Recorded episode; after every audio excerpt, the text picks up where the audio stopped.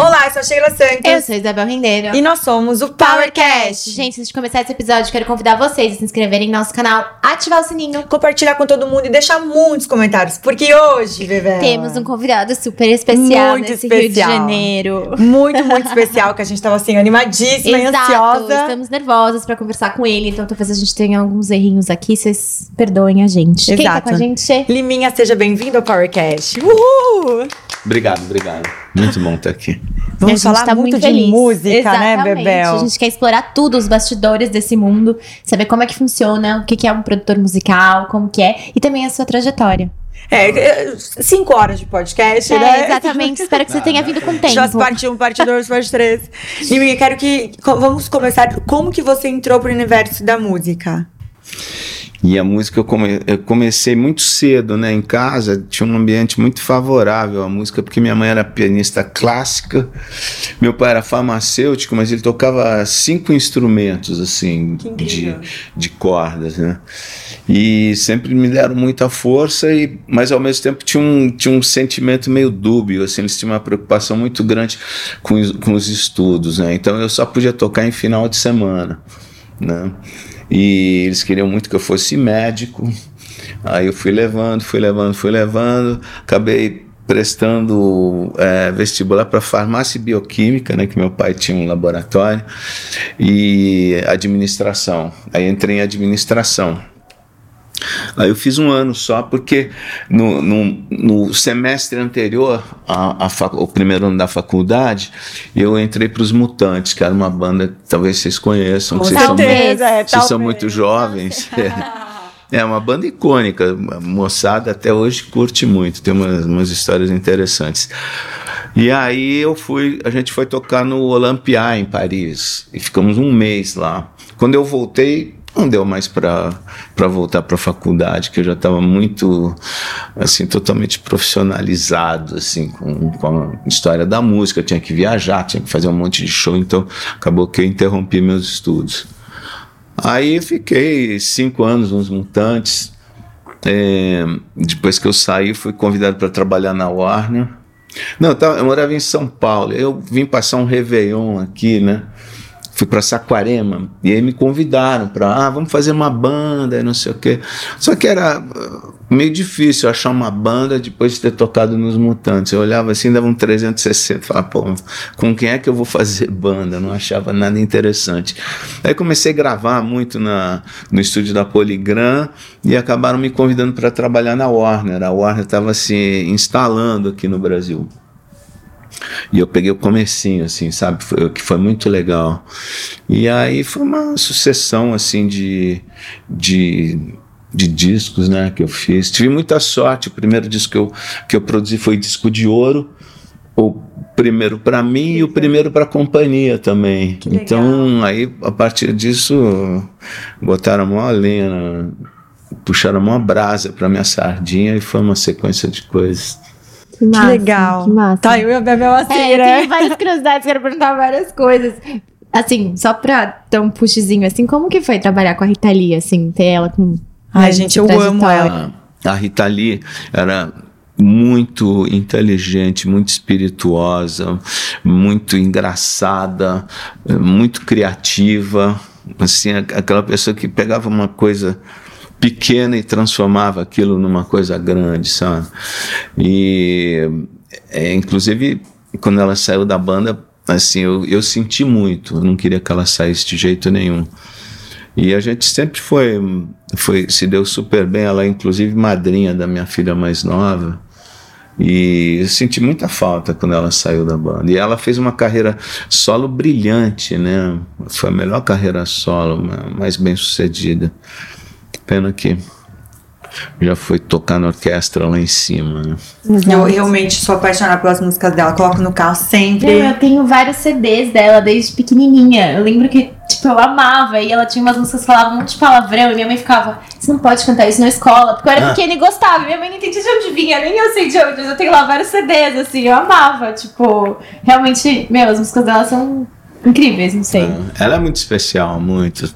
Começar pelo nome, né? Já vem com um nome de artista e o jeito dela, uma pessoa que não passava batido, não. Se ela entrasse aqui agora, todo mundo ficar, ia ficar olhando um carisma enorme.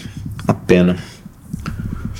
Eu vou fazer minhas perguntas de curiosidades, né? É, eu queria que você contasse no universo da música qual era, obviamente, né? Depois de só, o Liminha, né, é até bizarro, ele só passou por uma sequência de nomes absurdos de você, sua carreira é muito maravilhosa. Então, acho que as pessoas devem ter muita curiosidade, né? Como que é, é tá numa, numa, né, depois você foi para outras produtoras também gigantes. Como é esses processos para as pessoas que, que fazem música e, e tem o, o todo esse olhar de vocês quando entra numa grande gravadora? Como, como funciona esses processos internos? Bom, a música vem mudando, né? Tá sempre mudando. Né? Eu comecei em 76, 77.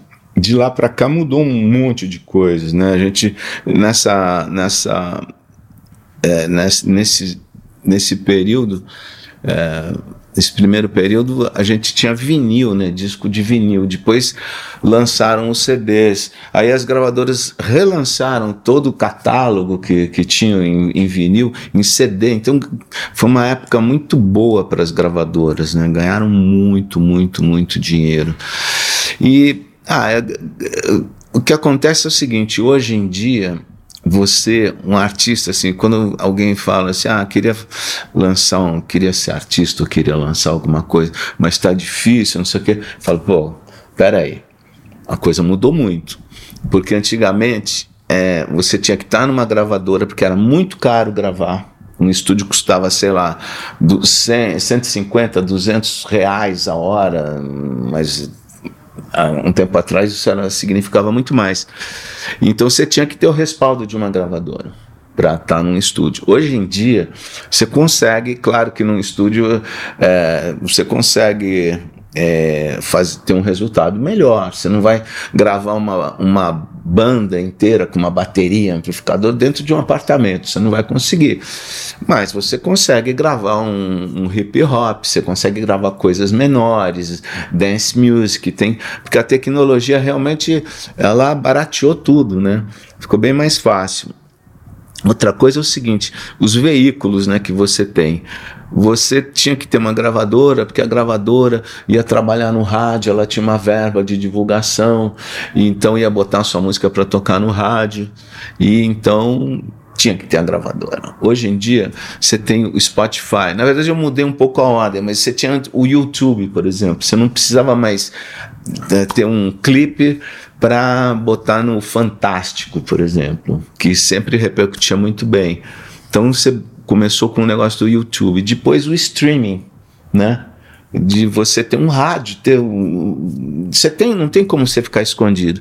E o que as gravadoras fazem hoje em dia é ficar. Elas têm um termômetro ótimo, que é, é o YouTube e tem o, o, o streaming, né, Spotify, tem Instagram para você ver quantos seguidores a pessoa tem. Então elas ficam observando, olha, pô, esse aqui tem vários seguidores, o vídeo dele está sendo muito visto, tem não sei quantos ouvintes por mês, vamos chamar para conversar. É assim que funciona. Antigamente, eu vou dar um exemplo, Lulu Santos, vai, a gente contra, contratei ele na, na Warner. A gente é, fazia um contrato de três discos com possibilidade de uma renovação para um quarto. Então, o primeiro disco era para perder dinheiro, era só investimento. O segundo, para empatar. O terceiro, para ganhar dinheiro e se isso acontecesse fazia uma renovação para um quarto. Então a gravadora apostava no escuro e uh, perdia muito dinheiro, mas também ganhava muito, muito dinheiro com outros artistas, né? Que se fosse um mau negócio as gravadoras todas já teriam fechado. E, mas agora mudou. Esse sistema mudou, né? As gravadoras só vão na certeza, que é o que está acontecendo Com medo né, de Tem também. E, e também eu acho que as gravadoras já veem um artista mais preparado, né? Ele já tá Sim. engajado, ele já vem com engajamento quando ele aposta, porque antes as pessoas não conheciam, ou era um número de pessoas muito pequenas, que depois E iam acho que hoje é muito conhecendo. mais rápido também, né? Pra chegar o conteúdo nos outros. É. Tipo, antes você tinha que conseguir um espaço no rádio, você tinha. né, É. hoje em dia você joga ali na internet, se um monte de gente escutar, você já tem ali, É. tudo Não, certo. o Justin Bieber né? foi, foi é, descoberto no YouTube. Lady Gaga foi Então. descoberta no YouTube. Deve ser assim, uma galera, né, que exato. foi descoberta. Porque a Exato. pessoa toca só pela voz dela, você já tem uma ideia, né? E É. pelas pessoas. Exatamente. E eu tenho uma curiosidade de direitos autorais. Como que funciona isso? Até você que foi, né, músico, passou pra parte de produção musical. Como que funciona? Porque a gente escuta a música, ah, é de tal artista, mas e por trás, né? Como que, como que é isso? Vou tentar falar de uma maneira resumida. É, direitos autorais é uma coisa que é, hoje em dia estão levando bem mais a sério. Era uma coisa que não, não se levava muito a sério. Tinha bandas até que, sei lá, acho que Raimundos, os caras não estavam nem aí, eles queriam ganhar dinheiro com show. Porque desconheciam essa, essa fonte de renda que é muito poderosa. Né? Então o que acontece? No- aqui no Brasil, tem umas coisas que são até mais adiantadas do que lá fora. Por exemplo, aqui existe o direito moral. A música é sua, será sua até o fim da vida. Mesmo que você venda eh, os direitos autorais, os direitos de execução, o seu nome sempre vai estar lá. E isso é uma coisa, já que nos Estados Unidos não é assim, você deixa de, de ser dono, não existe, acho que essa obrigação de, de, de manter o nome do, do compositor. Mas é claro, por exemplo, o Bob Dylan, né? Não interessa, ah, compraram o catálogo inteiro dele e vai ser assinado pela Universal, que foi quem comprou. Não, pô, você quer ver o nome do artista ali, não tem graça, música tal, virou, né? Virou música da Universal. Não é assim. Mas aqui no Brasil tem uma coisa, a gente. é, não tinha, era meio bagunça o jeito de, de, de, de coletar né, os, os direitos. Então, as, ah, as editoras. ti- tem as associações, vou, vou citar duas que são as, as mais importantes, que é a UBC e a Abramos. Então, essas associações, elas, fica, elas ficavam pegando assim, porque, por exemplo, toca uma música num hotel, tem que pagar, um restaurante tem que pagar, é, televisão, rádio, cinema, tudo, tudo é pago. É claro que não é, não é uma, uma, uma coisa tão precisa, porque é difícil você ficar ali monitorando isso de uma forma né, tão, tão rigorosa. Mas aí que, que acontece? Estava meio difícil essas, essas sociedades co- coletarem né, os direitos autorais. Então, criaram o ECAD, que é um órgão é, criado pelas. Não é, não é federal, como muita gente pensa, mas é, é, foi criado pelas sociedades. Então, o ECAD arrecada, distribui para as sociedades. E aí as sociedades dis- distribuem para as editoras, para as gravadoras e para os compositores. E coleta também, é, o ECAD também recebe do, das plataformas digitais, né? E é um, é um dinheiro bom. Considerável. É, é, é, não é para deixar para esquecer, porque às vezes o compositor, né, tá- o cara fez uma música, sei lá, 10 anos atrás e tá sempre pingando uma grana, às vezes é muita grana. Cara, pô, caiu do céu essa grana. As pessoas nem, às vezes nem ligam. Tem muitos compositores que nem ligam, que nem vão conferir, né? Assim, como é que tá, se, se, se os pagamentos estão sendo feitos corretamente. Enfim, mas é uma é uma parte forte do business, assim. Uhum. É, até porque hoje em dia imagino que show não seja mais um- uma grande fonte, talvez. É, continua sendo, continua sendo. Mas o show também, você, um artista faz o show, ele tem uma, tem uma lista, ele coloca, faz um set list ali e o, o contratante, quem organizou o show, tem que pagar para o ECAD. E aí vem, vem de volta para o artista ou para quem estiver aqui. Legal. Receber. Legal, né? É, fazer as minhas perguntas todas curiosas. A gente tá falando de- sobre os artistas, vou perguntar sobre os artistas. Como que vocês fazem a escolha dos artistas, assim, como aposta, tipo, isso aqui vai rolar, isso aqui não vai rolar? Como que você faz a triagem do, dos artistas que você acha?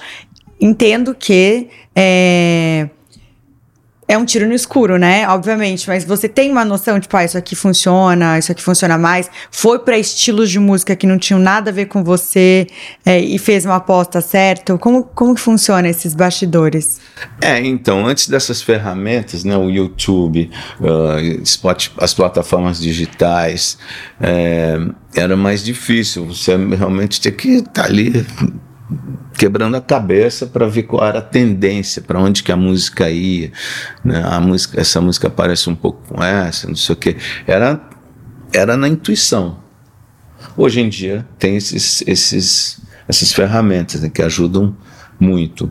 Então, uma coisa também que eu vejo é que tem muita gente trabalhando em gravadora que não entende muito de música, sabe? Que vai, que seguia por esses parâmetros né, de, de execução né, nessas plataformas, enfim. Mas é, mudou, mudou, a coisa realmente mudou. Tem, ainda tem dias que você escuta a primeira vez a música de um músico, você fala, Putz, esse, que delícia escutar, porque a gente teve um movimento, mudou muito a música brasileira, né? Tô falando sobre música brasileira, no caso, mudou muito, né? O consumo. E eu vejo que antes tinha poesia lá na música mesmo, né? E hoje em dia tem várias músicas que é uma frase só, fica aquele, aquela coisa, né? Só aquela. Como que para vocês que fazem essas escolhas ainda vem o encantamento, sabe? Tipo, da música. Putz, essa música é incrível. É, como que ela é jogada pro, pro mundo da, do consumidor mesmo, né? Da, pra ouvir.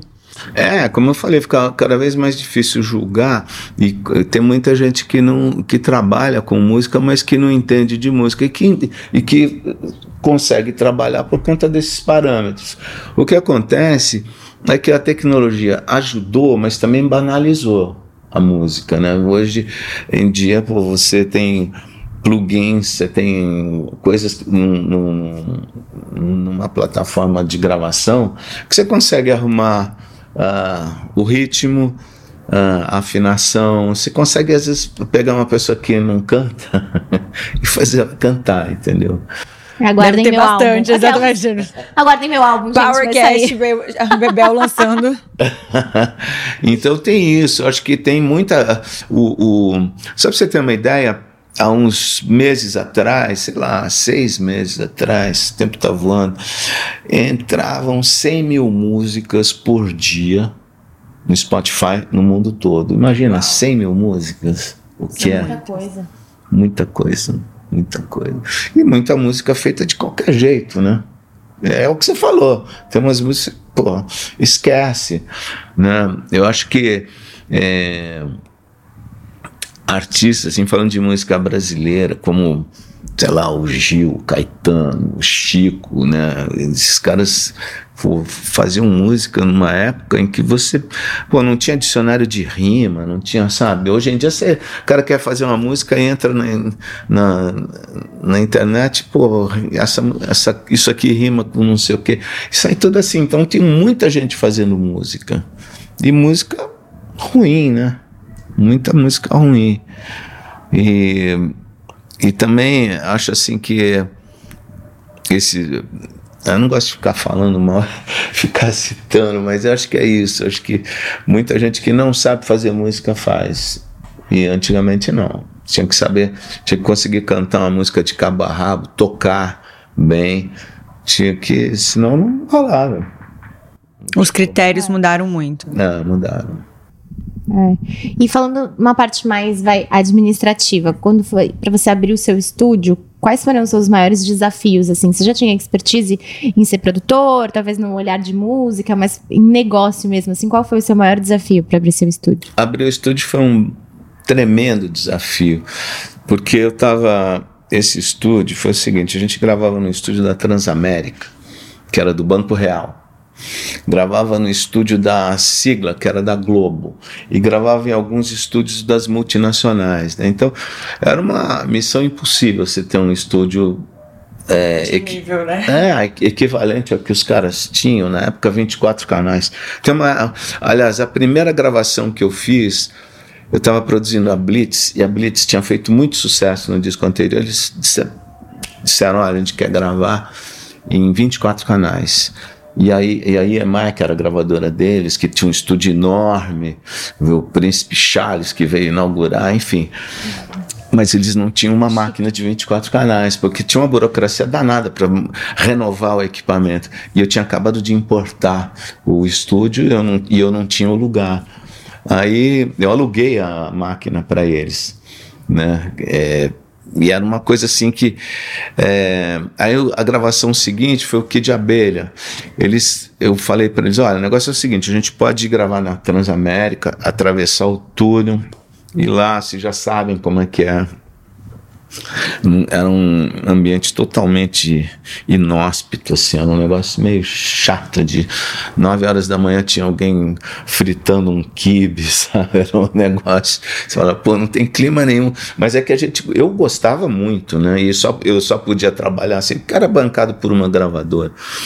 Mas eu me lembro que na época eu vi uma revista europeia que tinha um estúdio, cara, que tinha uma janela um negócio assim, que dava para um gramado, luz do dia.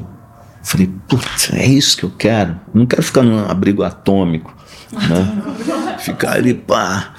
Aí eu sei que que não deixa de ser arte, né? Você trabalha é, com arte, tem que ter inspiração. É. Aí eu fui mixar um disco do Gil em Los Angeles. Chegou lá, cara, o estúdio, nem, nem a gente nem pegou o estúdio mal porque era só uma mixagem, mas tinha um lounge que tinha uma, um lounge com uma salinha, assim, um sofá, televisão, micro-ondas, tudo, sabe? É um negócio que você, pô, você fica dentro do estúdio às vezes 18 horas, você fica num, num ambiente desconfortável, né, cara? É meio ruim. Aí eu fiquei encantado com aquilo, falei, putz, é isso que eu quero, cara.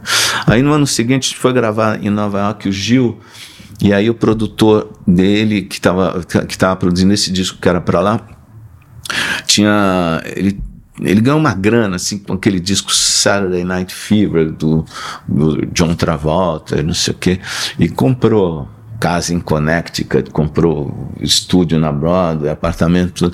Aí eu falei pro Gil assim: pô, Gil, a gente podia fazer um estúdio, né, lá no Brasil, para evitar essa coisa de, pô, estão batendo na porta, oh, acabou seu horário, não sei o quê. Aí ele falou, o Gil com aquele jeito dele falou, faça! eu falei, opa, vambora! Aí, pô, vim pro Brasil, meti paletó e gravata e fui à luta, né? E aí a gente fez o, o, o, nas nuvens. A gente tinha o, que aconteceu é que era para importar equipamento naquela época tinha um órgão do governo que chamava Cassex e que eles abriam uma temporada de importação e fechavam, abriam e fechavam. Então a gente era difícil, né? Pô, um equipamento né, profissional grande. Aí eu sei que os, os vendedores de, dos equipamentos eles falam: ah, tem um, um, uma empresa assim, assado, que eles iam fazer isso tudo, só que eles não têm dinheiro. Mas eles têm as cartas, a, a aprovação toda da importação. Uhum. Aí eu comprei a empresa deles, fiquei com os papéis e a gente importou. Foi o jeito. Que legal, as duas. Tá, tá, tá. Que máximo. Oi. E hoje seu estúdio tem uma grama e uma sala. Vocês não foram lá, né? Não. não, não tem grama não, mas tem bastante vegetação. tem mangueira, coqueiro na frente, piscina, é legal. Legal. Eu vou, vou fazer um push, né, que você falou do, nas nuvens. Como, como que como que vocês é, organizam, que também é um business novo, né, diferente, é, que surgiu mais um lado empreendedor aí seu, né? Que o projeto ele é, vocês gravam lá, como que, como que é? O artista chega, ele já sai com 360? Tem a parte criativa, como, como que é? Não, o estúdio, na verdade, não é uma. É, eu gravei muito para Warner, né? Que eu trabalhava lá, gravava, todas as gravadoras gravavam lá. Mas a gente não produzia, não, não tinha contrato com os artistas, a gente não era uma uma produtora, uma gravadora, o estúdio só é, prestava serviço e no caso eu era o meu principal cliente porque eu não parava de produzir, então eu produzia para as gravadoras, né? Então a gente não, o Nas Nuvens mesmo não se envolveu com esse tipo de negócio, de assinar contrato com artista, não, não foi isso. Pode, pode contar, pode contar o que é o Nas Nuvens. o Nas Nuvens? É. Qual deles? Porque agora estamos numa outra fase. Conta, conta é, um pouquinho do projeto. É. Esse projeto que aconteceu é. agora, você está sabendo, né? Não, pode contar. É. Curioso, então, pode contar. O nome Nas Nuvens é um nome muito forte, muito conhecido, porque está assim presente em várias capas de disco. Tem gente do Brasil inteiro que fala, pô, foi gravado lá no, nas nuvens, nas nuvens. Teve até gente que já foi lá visitar amigo e que post, fez foto e postou, gente que eu nem conheço. Mas ah, a gente está aqui no Nas Nuvens. O Nas Nuvens é meio que um, é, respeitando as devidas proporções, um Abbey Road. Entendeu? Que, pô, as pessoas, pô, tudo que sai de lá é bom. E aí, o que aconteceu? Aconteceu no mundo, na verdade, já tem um tempinho, no Brasil é recente, é uma modalidade nova de negócio que é, é aquisição e sociedade de direitos autorais. Então eu fui, pro, eu fui procurado pelo Fábio, que é da Starboard, que eles, a Starboard estava querendo entrar nesse nesse, nesse novo, nessa nova modalidade de negócio. Então, e eles são sócios da Apollo também, que é um fundo milionário lá fora, que tem um braço já fazendo isso. E aí eles costumam procurar pessoas do ramo, né? É, vou investir em petróleo, vai procurar quem trabalha com petróleo. Vou investir em linha é, elétrica, vou, vou investir em música, me procuraram. E eu já tinha sido procurado pela Hipnosis, que era um, é um fundo bem, bem conhecido em inglês, e eles estavam interessados em música aqui no Brasil. Eles queriam o Caetano, os Mutantes, olha só, caiu no meu colo de novo. E acho que é, Tom Jobim ou Vinícius de Moraes, só isso. E eu, a gente ficou conversando, acabou que por conta dos mutantes eu fui procurado aí fiquei meio uh, fiquei sócio do Ricardo que, era, que era sócio da SPA e começamos a estudar essa tese né no começo de, de 21 e aí quando só que a gente na verdade lá era, era legal a hipnose é um fundo bacana. Mas aí quando foi em agosto desse mesmo ano a gente é, foi procurado pela Starboard e houve uma empatia muito grande, sabe? O Fábio conhece meu sobrinho, gente que se conhece há bastante tempo, né? E foi, o negócio foi rápido, funcionou super rápido e a gente já é o primeiro player aqui, porque tem outras duas concorrentes, mas a gente já passou os caras. Adorei, já passou, óbvio, né, Liminha, com vocês, é. né, foguetes. Mas como que funciona o negócio na prática, assim? Eu sou um artista, eu tenho uma música, vocês compram o direito musical da minha música? É, a gente é, faz uma coisa muito parecida com outro fundo que tem, com uma outra empresa de música. A gente não gosta de dizer que a gente é um fundo, que é a Primary uh, Wave nos Estados Unidos, que eles gostam de adquirir 50% e a gente tem a mesma filosofia, porque a gente quer o artista envolvido, sabe? Ele não quer, ah, pega o repertório, todo cara se aposenta, não quer fazer mais nada. Não, a gente quer ter o artista ali fazendo show, pensando junto, ah, vamos fazer tal coisa, pensando em estratégias, tudo. Então a gente se associa Geralmente o, o, número inicial é isso, 50%. Claro que se o artista quiser vender mais, a gente compra. Se quiser vender 100, a gente compra também. Se quiser vender menos, é um negócio que tem muita flexibilidade. E é uma coisa, por exemplo, uma música que tenha parceria, né, que tenha dois, três parceiros, não é, é, é impeditivo você comprar um, um, de um artista só, se associar só. Se os outros dois não quiserem, tudo bem. Você se associa só àqueles. E tá dando super certo, cara. A gente tá, tá crescendo aí, tá, estamos super entusiasmados. Não, eu ia até fazer um push, né? Qual que era a, mudança mais significativa que você tem notado na, no, na indústria musical mesmo? Isso já é também, né? Não deixa de ser um, um jeito de transição. Eu assisti o a- o filme, não, a série do Spotify. É filme, né? Do Spotify. É série. É série. Eu tava assistindo e tava pensando como antigamente era eh, pra, pra, pra indústria e como mudou, né? Muito. Você que transita aí já há algum tempo, como que, que, que você vê hoje e como que você vê o mercado daqui, sei lá, 5, 10 anos? Pra frente? É. Ah, eu acho que o mercado vai melhorar, porque tem, inclusive, a, a distribuição dos direitos autorais ainda não está uma coisa muito justa. Eu acho que, é, sei lá, uma música rende centavos e não sei o que por execução. Eu acho que isso vai melhorar, a distribuição.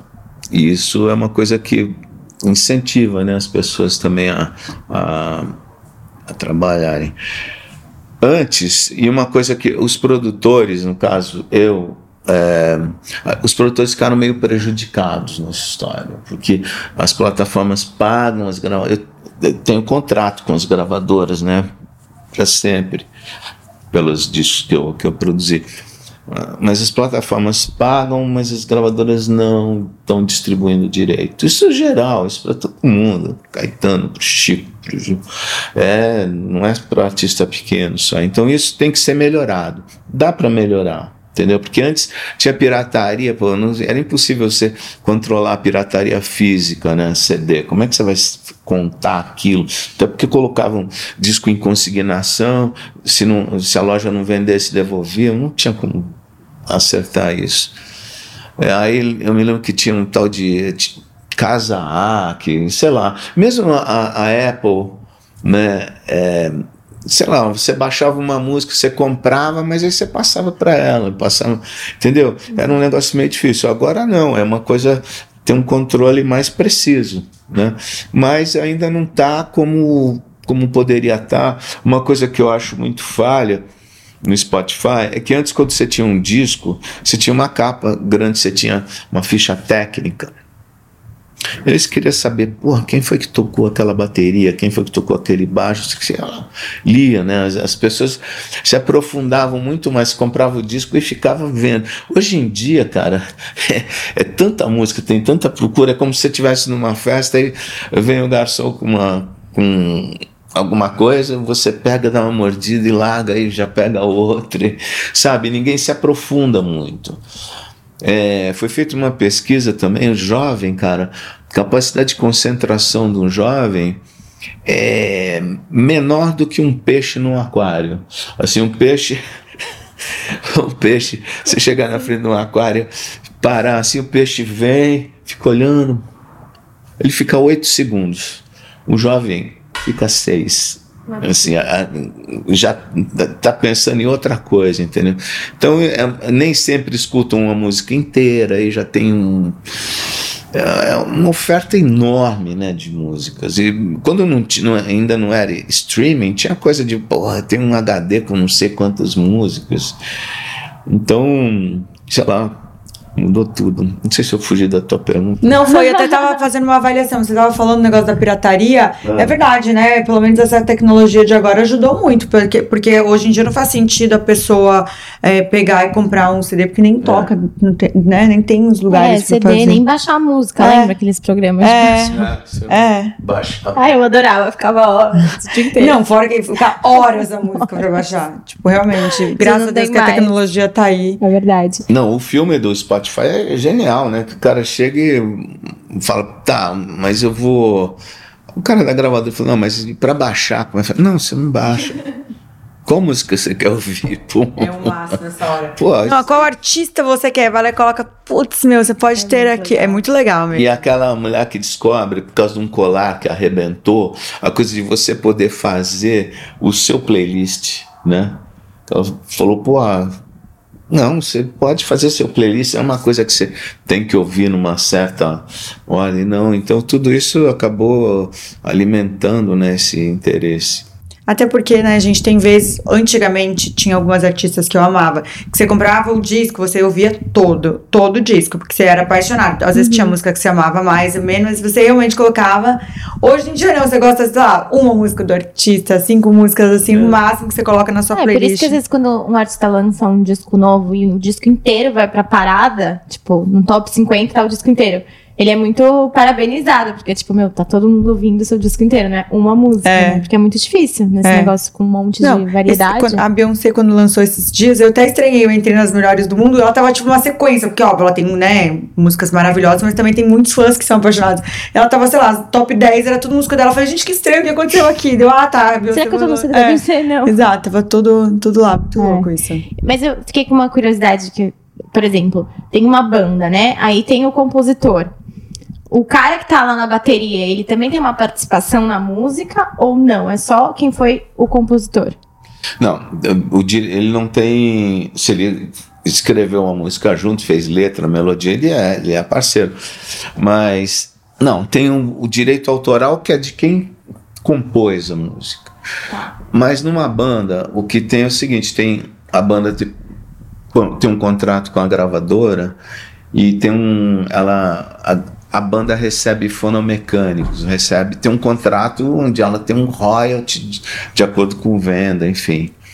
E também é, direito de execução, os, existe um, um- Toda a gravação tem um negócio que chama ISRC, que é um meio que um CPF da música. Ali no ISRC você tem ah, uma ficha técnica, quem tocou e não sei o que, blá blá blá. E aí tem uma, um, um percentual que é, é de direitos de execução, aí o músico recebe. Ah, legal. Ah, Legal. mas. É, é, não, composição só quem fez a música. Mas quem fez a música. Então, tipo, mas o, o- esse músico, ele ainda recebe alguma coisa por aquilo pela, exe- pela execução, é isso? Recebe. Não comparado com quem compôs, mas. É, quem compôs, o, cantor compôs e não sei o que, ele vai, receber vai receber o direito autoral e vai receber igual esse o, baterista que está recebendo direitos de execução. Entendi, entendi. Como que vocês fazem pra decidir as pessoas que vocês vão entrar pra fazer essa compra do direito autoral? Quais artistas? Isso. Ah, bom, eu- primeiro eu acho que a gente a gente quer pegar artistas grandes, né, que tem um, um, um faturamento grande. Não adianta você pegar um artista pequeno e nem um artista muito novo. A gente analisa os cinco últimos anos, né? Porque a música quando você lança, ela tem um pico, depois ela cai e aí ela tem uma curva que segue descendente, mas suave, né? E às vezes tem uma sincronização, a música entra num, num comercial, não sei o que, ela volta a subir. Então a gente procura sempre artistas estáveis, não adianta você procurar um artista que fez um sucesso danado o ano passado, dois anos, três anos, é muito pouco, é um risco muito grande você comprar um catálogo assim, porque você não tem dados para saber, entendeu? É, o Gil, você pega, eu ci- cito muito o Gil porque eu sou muito próximo dele, ele é um, tem uma carreira, né? Sei lá quantos anos, 50 anos de carreira. Então tem um catálogo estável ali. Mas é isso, a gente procura artistas já com, com um nome com a estabilidade de, de arrecadação. Assim que funciona. Não, tá, nós duas Legal. fazendo uma sequência encantada dentro do- do- muito das perguntas. Muito, porque é muito diferente, né, também. E tem muito glamour por trás também, né? Eu acho que as pessoas ficam pensando, putz, meu, como que acesso esses caras que são. Porque tem muita gente que tem música boa também, né? E às vezes não consegue mostrar É o estilo dela, o jeito dela, a criação dela, para ter uma oportunidade também de, de, de, de ter o disco ou né, a, a música dela online aí, mesmo que hoje em dia tem muitas tecnologias que possam ajudar, mas assim, é uma produção top mesmo por trás. Até vou fazer uma pergunta curiosa. Qual artista que você acha que é mais completo, assim, que você olha e fala, putz, o cara ou ela, né, a pessoa é super completa na, na questão toda de criativa. Balancear a cama. Qual artista? Pode falar dois se você quiser, para não te jogar tanta responsabilidade para um só. E ninguém te. Exato. Não, eu, por exemplo, a Anitta é um fenômeno. Porque ela é uma, é uma espécie de. A Madonna, por exemplo, sempre foi um fenômeno assim de marketing. A cada trabalho que ela lançava, ela vinha sempre com alguma coisa nova. Ela nem, eh, vamos dizer assim, como cantora, ela nem tinha uma voz. Né? Tinha gente com muito mais voz do que ela. Mas ela era uma estrategista, ela sabia é, gerenciar a carreira dela, administrar a carreira dela muito bem. Eu acho que a Anitta é assim. Ela é um fenômeno, assim, ela realmente conseguiu, inclusive, ela acabou de ganhar de novo um, vi, um, um vídeo, um VMA, pô, passou a Shakira, passou uma outra que eu não lembro o nome agora, então ela tem mesmo uma sacação. Agora o negócio dela é, é muito mais o marketing do que a música. Na verdade, pô, tinha uma música dela que eu adorava, que era o Bank. O resto, eu não, sinceramente, eu não conheço tão bem assim, entendeu? Porque, sei lá, não, é, não acho que é uma, uma música tão incrível, mas eu admiro muito ah, o jeito que ela administra a carreira, coisa dela ter. E uma coisa que acontece é o seguinte: que o Spotify proporcionou é que os caras lá fora também vêm, pô, peraí, a Anitta tem Olha quantos ouvintes mensais ela tem. O cara quer entrar aqui no Brasil, faz uma parceria, entendeu? É, tem, tem, esse interesse. O, o, acho que o Spotify botou o Brasil no eixo assim internacional de música. Né? Essa barreira da língua já que era uma grande barreira já meio que diminuiu bastante. Até porque é, você com essa a música ela está muito muito padronizada as pessoas usam os mesmos plugins as técnicas de gravação são as mesmas você tem também é, a possibilidade eu me lembro pô, eu ia mixar disco fora pô acontecia de eu levar um, uma caixa, um case cheio de fita de 24 canais, duas polegadas. Pô, era uma doideira, ficava com medo daquilo apagar no avião, tempestade elétrica, o cacete. Agora, cara, você pega um arquivo, você manda, ó, quero mixar. Eu fiz isso com o disco da Paula Tona. Queria mixar com um, com um engenheiro que eu trabalhava muito lá nos Estados Unidos. Manda o arquivo, o cara mixa, manda de volta, você escuta. Ah, não, puxa mais grave aquilo, manda. É, ficou muito fácil. Que incrível. Né? Muito, muito. Tecnologia ajudou muito, né? É. Muito. Agora, também deixou, deu uma pasteurizada, assim, né? Porque todo mundo trabalha mais ou menos com os mesmos. É isso que eu falei, os mesmos plugins, os mesmos sons. Você pegar hip hop, tem uma, tem uma bateria que é da Roland, que foi lançada aí na década de 70, 80. 808, que os caras usam esse som direto e usam uns, um, uns fios assim de bateria, onde ela se faz umas coisas assim, todo mundo usa, todo mundo sampleia, sabe? Então, isso é, deixa a música também um pouco desinteressante, né? Porque antes de, de, do surgimento do, do, do, do sampler, cada artista tinha seu som. Você tinha o James Brown, tinha o som dele, os Beatles tinham o som deles, os Rolling Stones, blá. E tudo bem, não tinha como você copiar isso. Quando surgiu o sampler, que é você pegar, gravar e poder tocar do jeito que você quiser, mais ou menos, né? Aí os caras começaram, vou pegar o som de bateria do James Brown, vou pegar um loop do James, do James Brown. Então isso aí deixou a música muito mais, muito menos personalizada, né? Engraçado que você deve ouvir muito, porque a gente, não sei, né? Pelo menos vou falar, nós dois, não sei se você também escuta a música, a gente não tem toda essa percepção que você tem. Imagino que você absorva muito mais. Você tá falando, ah, pegaram de tal, pegaram essas referências, né? A gente às vezes não tem. Então, pra gente escuta, a gente fala, ah, que música legal, até tem uma, talvez uma memória afetiva de escutar e, e, simpatizar, mas a gente não sabe de onde veio, né? E você deve ter isso que você escuta mas você fala, ah, isso aqui veio assim, isso aqui ele fez assim, né, né, né, né? Tipo, uma visão muito mais técnica, né, das coisas. Isso é muito legal. Que nem a gente tem quando a gente vê um podcast, né? Tipo, ah, isso é assim, assim, assim, você tem das músicas. É, eu, eu, é gozado que há um tempo atrás tinha um certo embaraço em pegar uma, ouvir uma música e e fazer parecida, sabe? Uhum. É, o, referência era uma coisa que eu, pelo menos, eu detestava usar. É, falar, pô, a referência é essa. Hoje em dia, cara, as pessoas já começam trabalhando, uhum. falando em referência. Ah, tem que ser esse som, tem que ser né, esse tipo de música, tem que fazer. Pô, é uma. Não tem mais esse, esse pudor, sabe? De.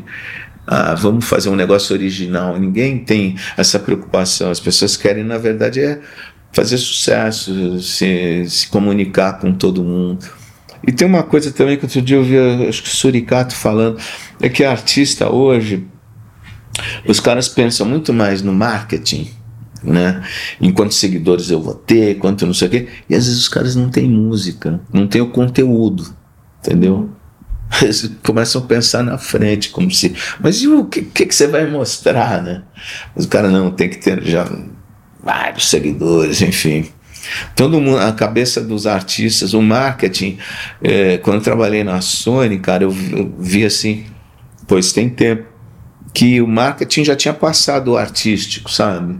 Tinha aquela coisa assim, não, tem que, inclusive financeiramente tinha uma verba grande, às vezes até maior de marketing do que do que para gravação propriamente. Ah, imagino que isso deve acontecer né? É, quero fazer uma pergunta sobre carreira internacional. Vários artistas brasileiros, né? Que você falou, Anitta, veio um push também, né?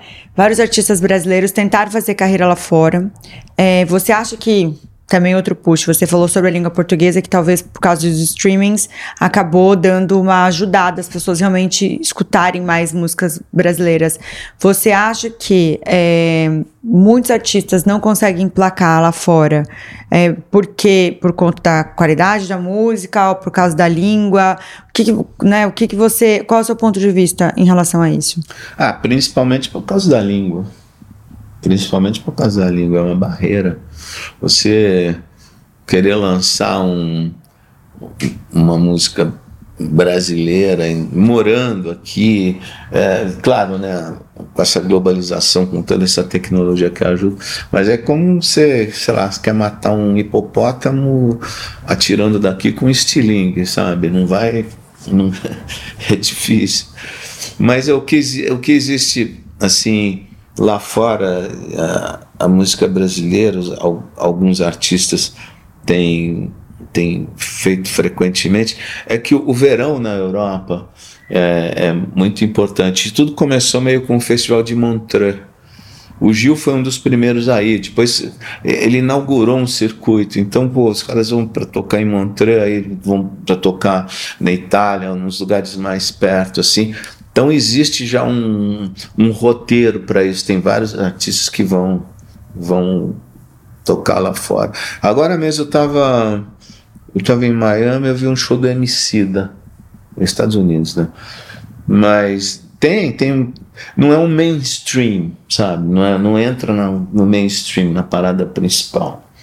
Mas rola um circuito ah, Titãs mesmo, agora eu vou tocar com, com eles no Radio City Hall, que é um super lugar, e no Hard Rock Café em Miami, que é bem legal. Eu tava uma vez na Suíça e eu escutei. Tava na balada e tava passando Michel Teló. Eu fiquei em choque. Eu falei, ah, gente. Pois é. Michel Teló é muito específico, né? Sertanejo ainda. Eu adoro sertanejo, mas passou. Eu falei, gente, Michel Teló. É verdade. Não, eu, essa música do Michel Teló também pegou muito por conta do, fute, do futebol, né, cara? Os caras, os caras faziam um gol e ficavam cantando a música. Então, porra, sei lá, o, qual o jogador? Sei lá, o Cristiano Ronaldo cantava, todo mundo. Muito louco, indo, né? Mas né? você vê uma galera cantando mil. É, na Suíça, tipo assim, não era que a gente tava num, num lugar que recebe muito é, né, brasileiro, que você vê, tipo Miami, que tem bastante gente latina que gosta de ouvir a música. Era muito específico. Eu falei, gente, não tô acreditando na balada. Mas é, porque a galera, né, não tinha muitos brasileiros, no caso, uhum. lá. Achei interessante também. Legal. E você comentou que vai estar tá, né, com os Titãs lá. Como que tá sendo para você? Você começou ali como músico, aí produtor musical, e agora você volta pro palco nessa posição, né, tocando. Como tá sendo pra você? Dá um friozinho na barriga? Aquelas dele já tá muito acostumado, mas... Nem sei o que, que é isso, mas tá tudo bem agora. Uma coisa que eu que foi muito bom eu continuar fazendo era é não deixar de ser músico, porque uh, ser músico é uma ferramenta muito forte que eu tenho. Quando estava gravando, por exemplo, eu queria dar uma sugestão, né? Pô, vai cantar, não faz assim, assado, bebendo. Pegava a guitarra, ó, faz assim. Ou pegava um baixo, eu, eu sugeria e tinha como mostrar, né? Então eu, foi ótimo, nunca parei de tocar. Nunca parei. Até porque tocar tem uma coisa meio física, meio aeróbica, assim, você tem que tocar todo dia. Não dá pra, ah, de vez em quando eu pego e dou uma, uma arranhada. Então, e Titãs foi uma banda que eu participei muito durante as gravações, tocando guitarra, tocando o que eu estou tocando agora. Né? E ah, para mim é super legal, porque eu fiquei enfiado no estúdio anos, né? Assim, eu não saía muito para estrada. E então, para mim tem sido uma diversão, porque também, pô, te contar, não tem o, esse, essa volta dos Titãs, esse encontro, tá sendo um fenômeno, porque usar, não, não ter, a gente fez o Allianz Parque, 50 mil pessoas por dia, lotado, não, não dá para botar mais gente. Três dias. Aí a gente fez o Genese aqui no Rio, é, pô, todas as capitais lotado, gente saindo pelo ladrão. Era uma coisa que é, não, não costumava acontecer com um artista brasileiro. Você tem o Rock in Rio, que aí o artista brasileiro vai lá, abre para um artista internacional. Então tem aquela multidão, sei lá, 100 mil pessoas. Então isso aí deu uma aquecida no mercado de novo, que as pessoas já estão é, com várias ideias de fazer isso com outros artistas, entendeu? Então, ah, para mim eu não tinha como dizer não, sabe? Não, não vou. Não Pô, os caras me convidaram. Foi muito bom, é diversão, é o top, assim. A gente é uma, super produção, assim, sabe? Melhores hotéis, tudo em cima. É bem legal. que delícia. Fora que, né, todo mundo deve ficar muito feliz de um show de novo. Eu gosto de um show também. Eu acho que tem, é uma experiência muito legal. Muito bacana. Queria perguntar, eu sei que vários músicos vão finalizar a música ou pegar algumas pessoas para ajudar, como você citou, ah, tem um parceiro meu que ajuda é, em LA, principalmente, Miami, que tem produtores. É, por que, que vocês usam, é, vão para lá? Porque é um complemento? Como, como que é esses bastidores também?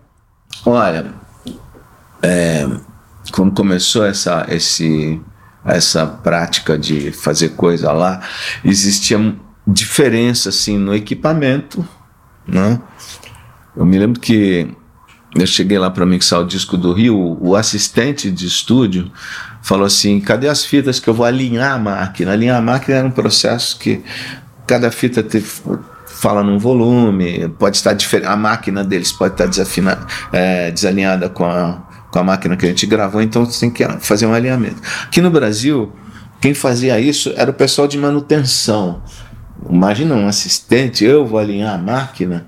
Pô, eu achei estranho, mas é uma, era uma prática comum. Na Inglaterra não era assim. Os Beatles, quando gravavam, às, às vezes para mudar um microfone de lugar, eles tinham que chamar o o corpo docente, você chamar o pessoal da técnica, os engenheiros para mudar isso que era meio arcaico o negócio.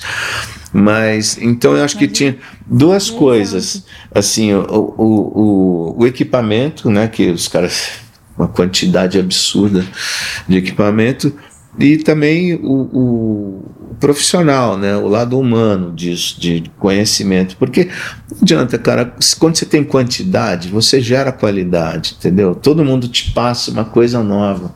Com essas viagens, por isso que eu fui morar fora. Porque, pô, na qualquer esquina você está pegando uma informação nova, assim, sabe? Então você aprende muito mais. Eu, nossa, eu voltei dessa viagem outra pessoa.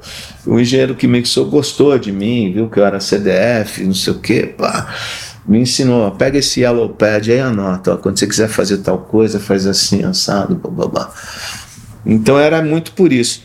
Hoje em dia, sei lá, acho que é uma coisa de, de, de buscar. O, ah, o cara tem um estilo assim, assado, quero ter esse, esse sabor na minha, na minha gravação. É meio por aí. É meio por aí. Que legal. Que máximo. Você sabe como é que funciona essas premiações? Porque a gente falou agora, a Anitta ganhou o VMA, etc. É voto popular? São jurados? Como que faz para a pessoa ser indicada? Como que funciona isso? Você sabe dizer pra gente? Eu votei ontem ou anteontem no Prêmio Multishow. Eu sou meio da academia lá, não sei o que, os caras mandam um um questionário, mas é curioso porque eles não estão fazendo uma curadoria, sabe? Ah, escolha entre esses cinco aqui. Não, você tem que tem que estar tá sabendo. E tem coisas que, obviamente, eu não sei, por música religiosa, eles botaram até isso. E eu não sabia, mas aí eu entrei no Spotify, dei uma, uma sondada, escutei é, artistas, artista novo, não sei o que, você vai ver quanto quantos ouvintes tem, se é legal, não sei o quê. Também teve coisa que eu falei, pô, vamos pelo ouvinte, você vai ouvir. Não, esse troço aqui não dá não, entendeu? Então é... Não, mas também tem gente que, que vota que vota é sem saber, é. né? Não, e a, a, amizade é uma coisa que conta também, né? Você simpatiza com, com a. Vou voltar pra Bebel, Bebel. É, tipo, aí coincidentemente nesse ano. É, Bebel! Olha os jurados, todos amigos do Bebel. Eu até vou perguntar sobre a parceria. Como que funcionou a parceria que você fez com o Gilberto Gil, com a Vanessa da Mata? Como que é esses... esses... É muita pergunta de curiosidade, né, Bebel? Não tem como. Tem é um mundo tudo. muito ainda pra gente, que, né?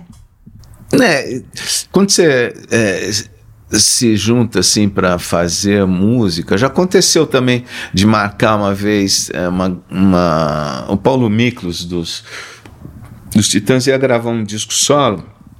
E vamos, então vamos, vamos nos encontrar para fazer música. Aí tava o Arnaldo Antunes, ele e eu. E eles tinham ficado um dia lá e não tinha acontecido nada. Aí, sei lá, eu, você tem que ter umas cartas na manga, entendeu? Você tem que chegar, pô, você vê que não está acontecendo nada, você vai pá, ó, tem uma ideia assim, assado, bababá, tem uma sequência harmônica aqui, tem uma ideia de letra, tem uma ideia de melodia, e aí a coisa acontece. No Gil, que eu considero a minha, a minha melhor música, a minha melhor parceria, foi, eu fiz uma música pensando no Gil. Assim, eu fiz no, em casa, sentado no chão, com uma guitarra desligada, e eu fui lá, pá, pá, saiu. Quer dizer, tinha uma inspiração também, tinha um foco. Eu acho que isso aqui vai ficar bem na, na voz do Gil, acho que ele vai, vai arrebentar. Aí eu fui para Jamaica, encontrei com ele lá, ele falou: E aí, ele, moço, e a música que você falou que fez? Eu falei: Você quer ouvir? Aí eles estavam, a gente estava no estúdio de ensaio com os Wailers, a banda do Bob Marley, né? Só os. Puta, já estava morrendo só de ver os caras. Aí eu comecei a mostrar, e eu tinha feito em inglês, assim, não, não tinha a letra inteira, mas tinha umas coisas para lembrar. Give me your love, give me your love. So baby, get up, hurry up, hurry up. E aí tava o Jimmy Cliff. É, Jimmy Cliff era, já é, tinha feito uma turnê com o Gil aqui no Brasil, então super amigo, blá. E Jimmy Cliff se entusiasmou, começou a cantar a música. Sei que aí o Gil falou assim, mas tá faltando coisa. Eu falei, porra, Gil. fica à vontade, né? Aí ele completou, né, com algumas coisas, mas não tinha a letra em português. Ele fez a letra em português depois. Que legal. como é o nome dessa música? Vamos fugir. Vamos lá. Give Me Your Love em inglês. E depois, não, aí foi, essa música, pô, depois a gente foi gravar vocal em Nova York, gravamos aqui, foi uma super produção. E coincidiu de ser a primeira música que a gente gravou no Nas Nuvens. O primeiro disco foi o Raça Humana do Gil, que a gente gravou lá. Depois, pô, deu tão certo que eu fiz outra. E aí o Gil foi. foi viajar para a Europa, que ele sempre vai, né? Foi o barraco, nos barracos da cidade. Essa eu fiz a música toda e ele levou e trouxe a letra pronta e falou assim: Limoso, não vá se assustar. Eu falei: por que, Gil? Aí ele eh, cantou, né? E tem aquela coisa, gente, estúpida tanta. Ele achou que eu ia achar estranho. Achei ótimo. Legal. Aí com com a Vanessa, o Ai Ai Ai também foi uma coisa assim, tinha uma, uma coisa que eu sempre tocava no violão, não sei o que, a gente começou a fazer bem. Essa música é linda, né? É. E ela estourou, né? Ela não era tão conhecida ainda, né? Não, é, ela estourou de cara. Estourou de cara. Depois foi feito um remix muito bom. Ah, aquele dia aqui no o Alok, porra. É, maravilhoso. Começou a chover, banho de chuva mesmo. Tocou direto. Foi incrível. Aí, por exemplo, quando a Alok toca aqui a música dela, ela tá ganhando alguma coisa. Eu também. Máximo. Parabéns. Ai, que legal, que legal. E é legal, porque quando toca num show desse, imagina quantas pessoas lembram da música e já, já começam a ouvir mais, né? É legal. É, não, é, essa música foi o primeiro sucesso dela mesmo. E quando você tem um sucesso assim, abre todas as portas, cara. Depois ela fez aquela outra com o Ben Harper, o Lindíssima também. Boa Sorte, que também Sorry. toca pra... É, linda. Ela tem um vozeirão, né, gente? Ela é maravilhosa. Caramba. No Liminha eu fico pensando quantidade de coisa assim bizarra que você já fez, né, que a gente Não, consome. Deve ser muito legal deve. tudo, conhecer essas pessoas, é. tipo, qual foi a pessoa que você conheceu que você ficou mais tipo tô nervoso? Como é que é? Tipo, que você conheceu e você falou, meu Deus, tô nervoso de conhecer essa pessoa. De conhecer? Steve Wonder, talvez, mas ele se bem que ele. Ah, não sei. Eu ficaria nervosa de conhecer o Steve Wonder. Não, mas assim, nervoso. Bom, ner nervoso não uma pessoa, mas encontrar os Wailers, a banda do Bob Marley, gravar no estúdio do Bob Marley é uma coisa que eu. Porra! Eu diria que é, talvez tenha sido a coisa mais legal que eu fiz. Máximo. Ah. E agora eu até vou complementar a sua. E a música? Qual é a sua música favorita? Que você. Que é, colocar ele na parede. Tá, tá, tá. Música favorita. Que você fez?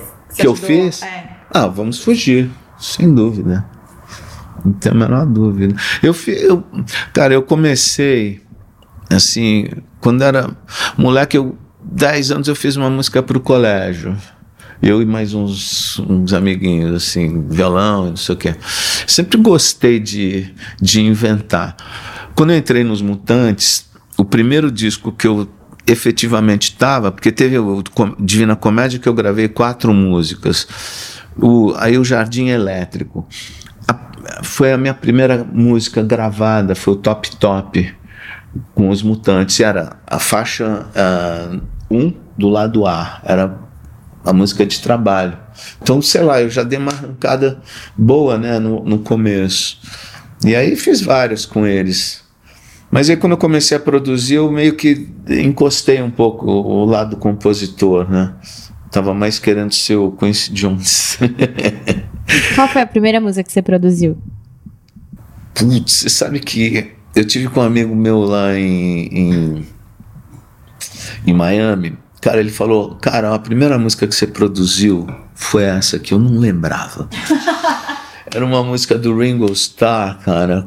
Não vou lembrar o título agora rapidamente. Era um projeto de música, de versões, assim. É, versões não, de covers.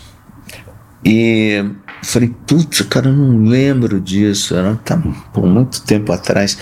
E teve um disco da Rita Lee do Tutti Frutti também que não saiu, que tem, tem na internet, que também foi o, o, o que eu estou escrevendo um livro, né? Eu, eu e, e, o jornalista que está escrevendo comigo falou: Ó, sua primeira produção foi essa. Eu falei: foi mesmo. Foi tão rápido. Tô adorando que. Foi tão rápido. Era um, um show da Rita que ela tinha ensaiado, tinha tocado, feito uma temporada, sei lá, dois, três meses no Teatro Ruth Escobar, em São Paulo. E aí eles saíram do, do show e foram pro estúdio da Eldorado. E gravaram o show, né? Assim, numa batida só. Ninguém lembrava direito.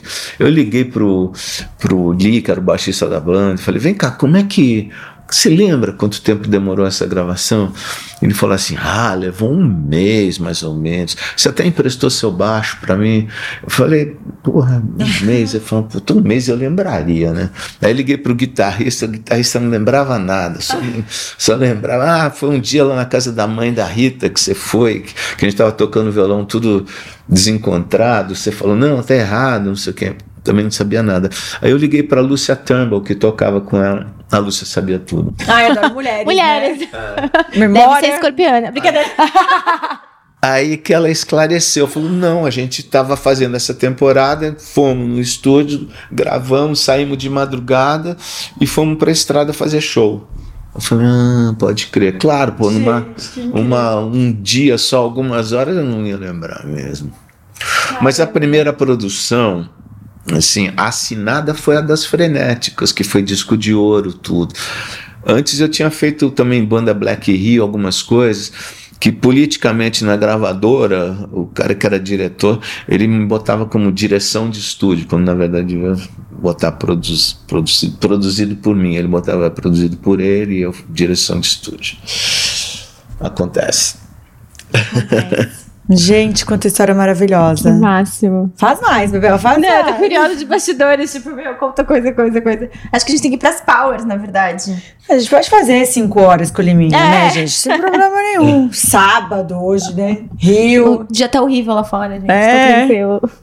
Vamos para as powers, vai. Começa aqui o começo. Pode começar. Muito legal aqui. Qual que é a sua opinião sobre o fato das músicas estarem um pouco mais curtas do que antigamente? Uma coisa é que eh, no Spotify você tem que. Eu não sei qual é a minutagem, certo? Quanto tempo você tem que ouvir da música para ela ser computada, né? É, mas é isso, é é aquele negócio que eu falei do, do jovem que não tem paciência de ouvir, né?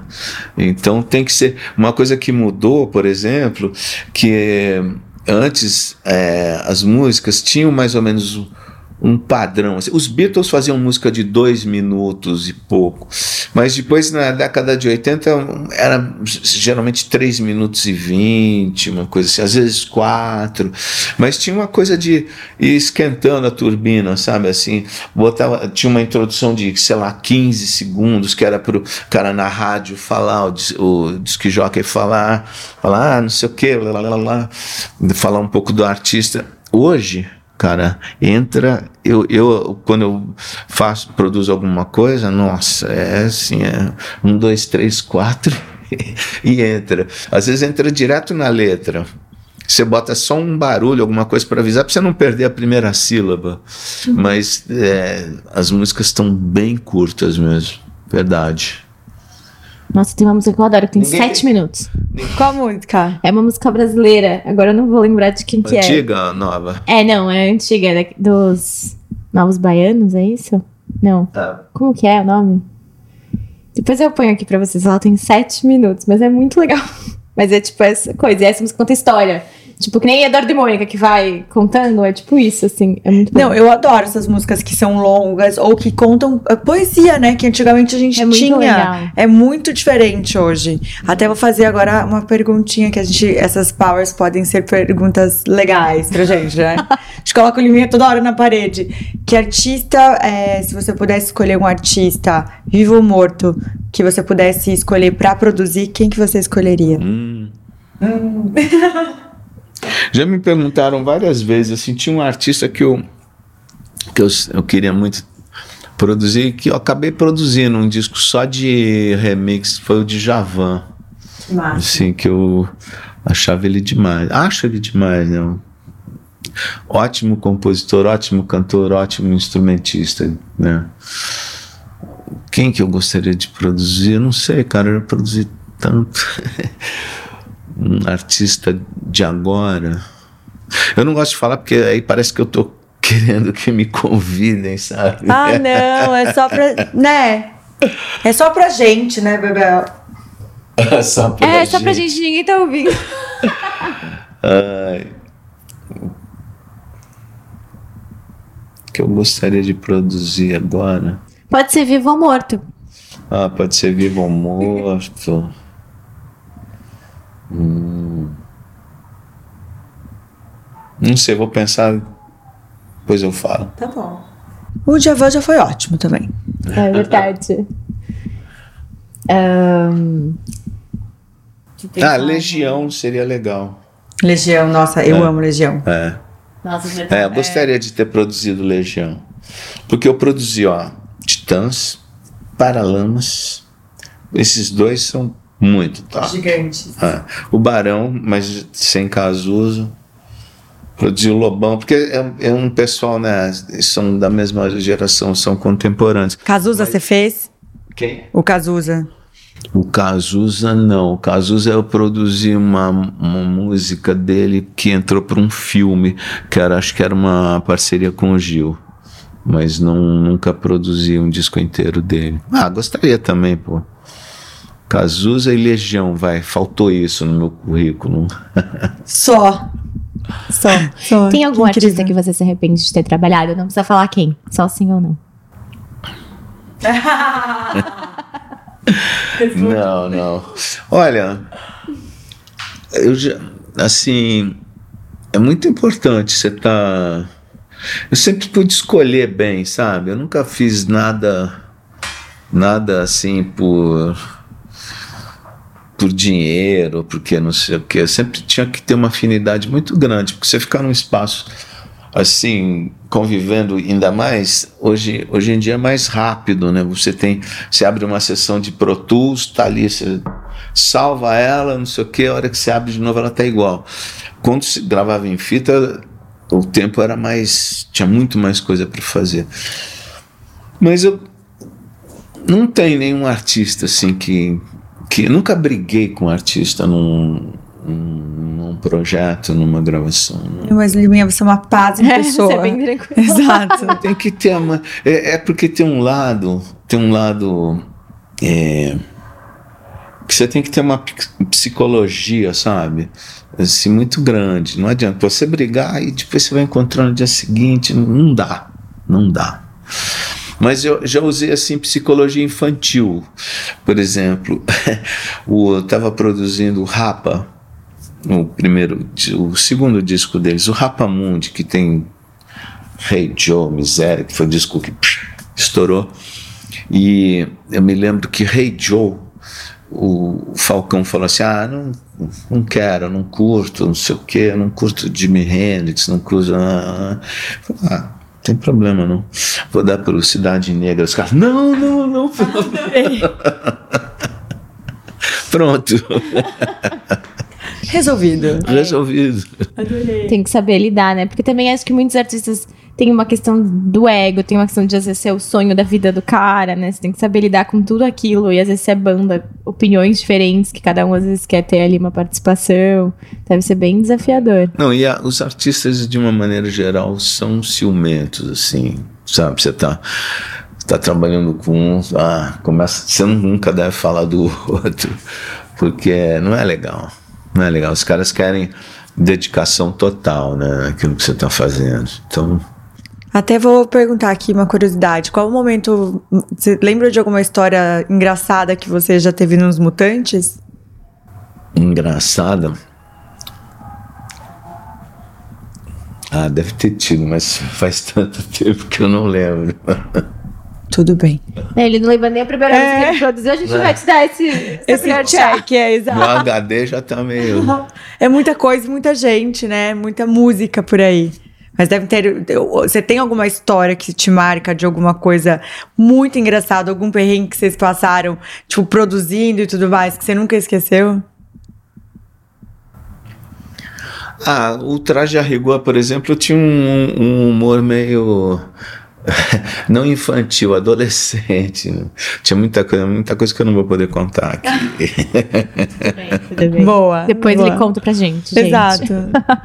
Não, Liminha, foi incrível ter você aqui com a gente. Muito obrigada por ter te dado um tempinho entre torneio e etc. pra poder vir conversar e contar todas essas curiosidades. É, ainda mais com música, né, Bebel? Que o mundo, é, né, espera, sabe, quer saber como é os bastidores. Ainda mais você com essa, esse currículo absurdo, maravilhoso. Muita gratidão por você ter vindo. Foi épico, Foi, né? foi incrível. Pô, eu adorei as perguntas, estão muito. Tá muito interessante esse podcast. É, pod, é um podcast? É podcast. É um Powercast. Exato. Se você quiser ser nosso produtor musical, a gente vai lançar um álbum. É. Eu canto bem, viu? Eu também, nós duas de cantoras, não é isso? É tipo sertanejo, a gente vai ser dupla. Ah, legal. Entendeu? A gente vai A começar. felicidade dele vindo com a gente sertanejo ainda. é? Liminha, muito obrigada. Imagina, eu que Passa agradeço. seu Instagram pra quem quiser é, te seguir, por favor. Liminha. Boa. Liminha com aquele azulzinho que é um certificado. Aqui, É. né? Amei. Podem me seguir, que eu adoro ter seguidores. Adoro. Você tem um monte, né? Ah, tem um pouquinho, né? A gente tem que ficar famosa com esse power, né, Bebel? Exatamente. Você tem? exatamente. Eu Tem. tenho. Vou te adicionar, daí você já me Ah, legal. adiciona de volta. Gente, muito obrigada por hoje. Não se esqueçam de se inscrever em nosso canal. Ativar o sininho e mandar esse episódio pra todo mundo. Obrigada, gente. Tchau.